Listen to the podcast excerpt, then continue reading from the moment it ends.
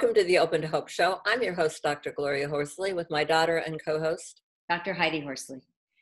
These shows are brought to you by the Open to Hope Foundation in partnership with the Compassionate Friends. Heidi, uh, we have a wonderful show today. We're going to be talking to a social worker. We're going to be talking with Christine Gallo. So we both have social work degrees.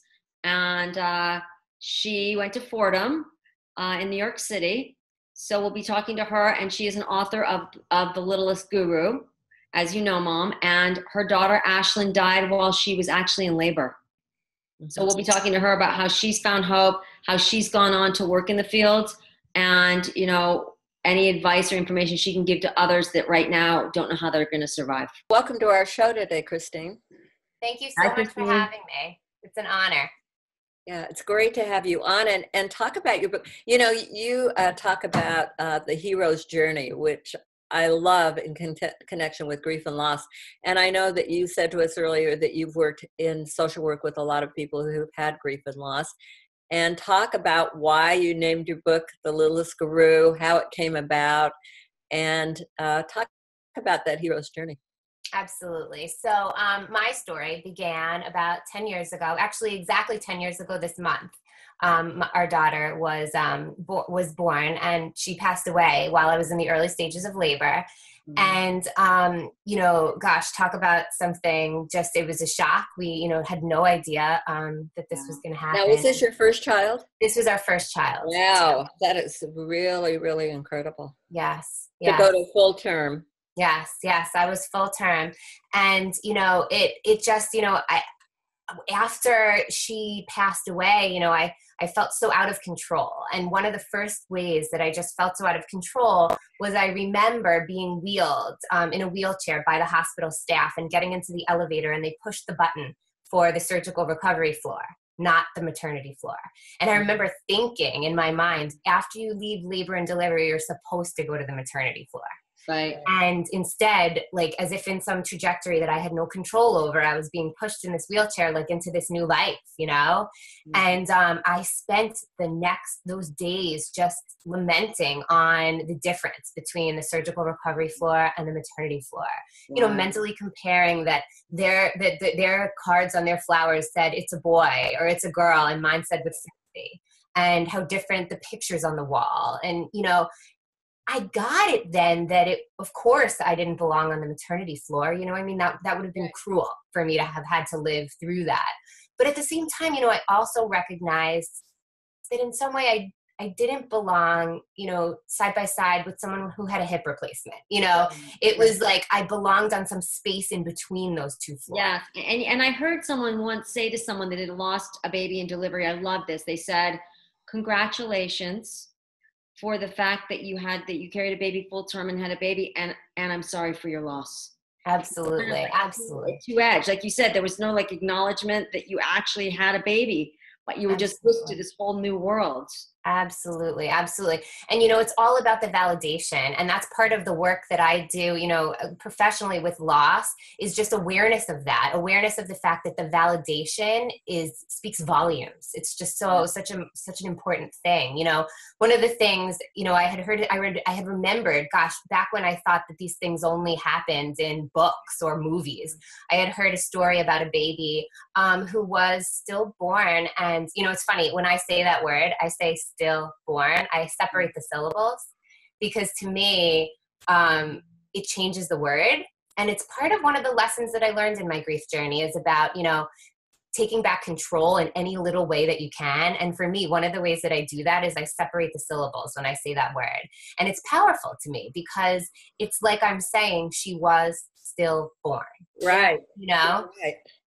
Yeah. So, um, so, uh, but what I was saying was that, you know, I had heard a story once about another baby who was still born.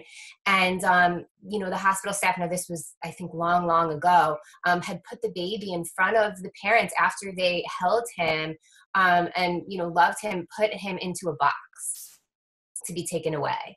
And I always said that, you know, that that's of course horrifically invalidating. Mm-hmm. And of course now we've come a long way where I don't think that that hopefully wouldn't happen now in, in this day and age. But in not validating, in not saying to the mother when you come in and bring in her medicine that morning on the surgical recovery floor, you know, in not saying her baby's name and not acknowledging who she is, you might as well be doing that. It's it's yeah. just so invalidating, you know. So that's just such a huge part of, you know, being aware of that stuff when you and do this kind of the work. baby had a name ashlyn absolutely absolutely yeah. yeah. well talk about the, why do you call her the littlest guru um, I call her the littlest guru because I always say that without ever speaking a single word, she taught me monumental lessons about life. Mm. Oh, and I love that. The guru is a spiritual teacher, and uh, she just taught me so much about life, and she changed me. She she transformed me.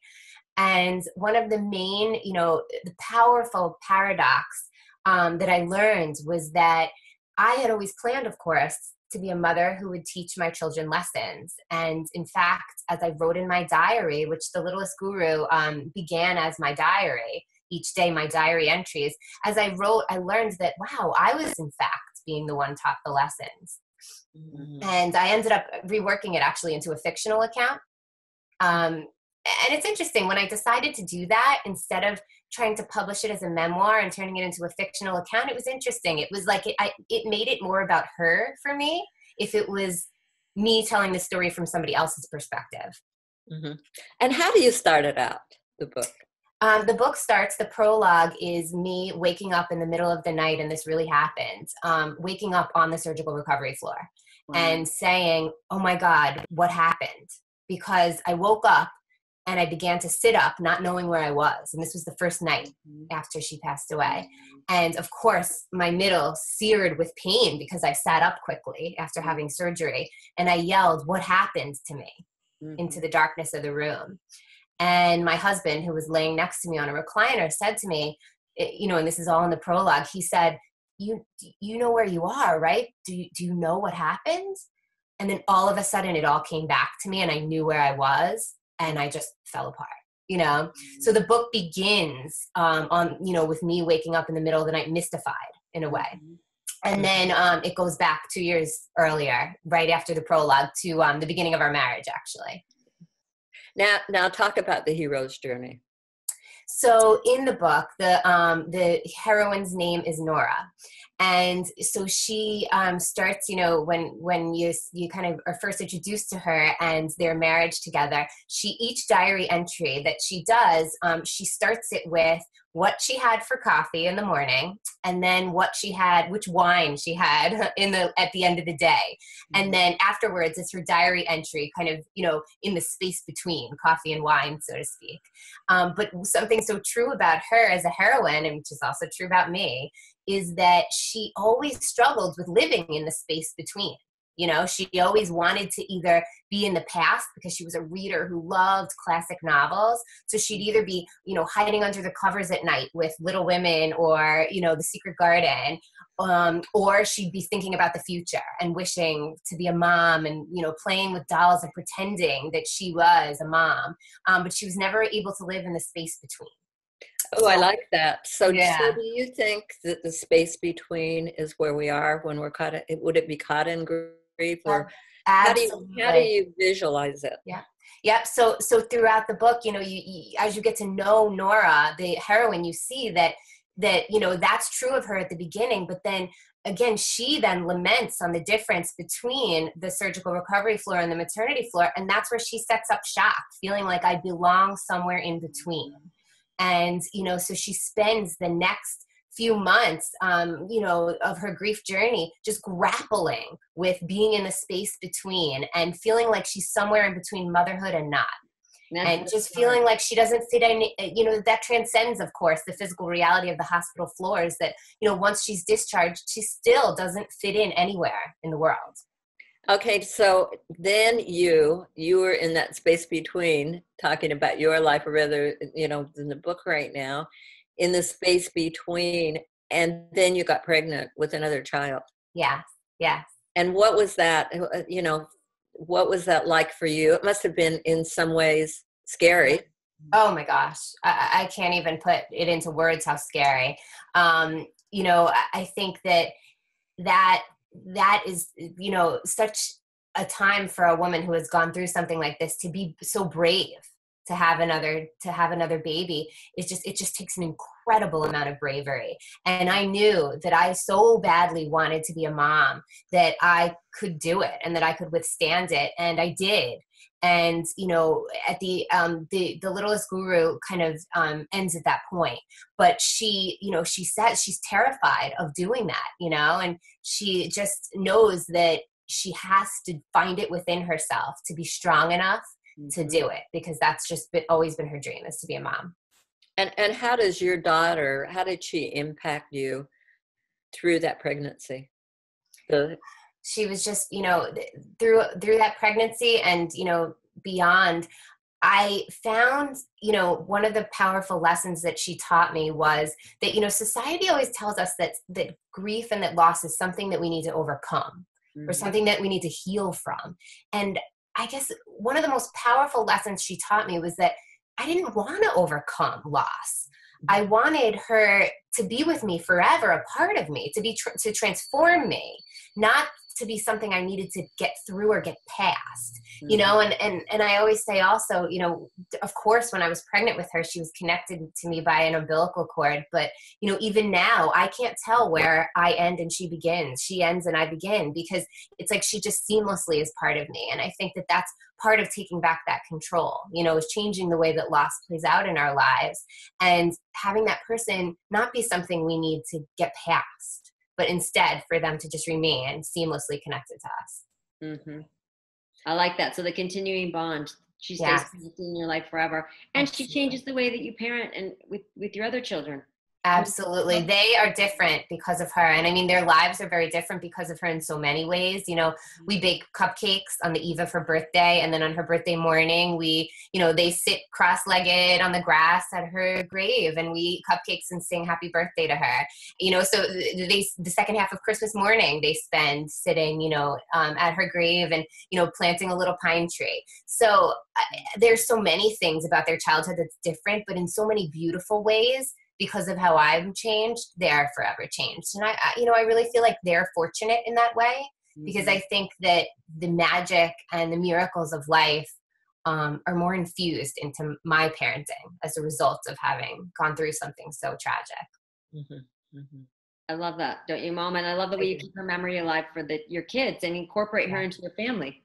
Absolutely yeah I, this is really inspiring because i know we have a, a, lot of people that have had stillbirths but also uh, miscarriage and so heidi has had a few herself so i'm sure you know oh, i'm so sorry heidi. she's talking about.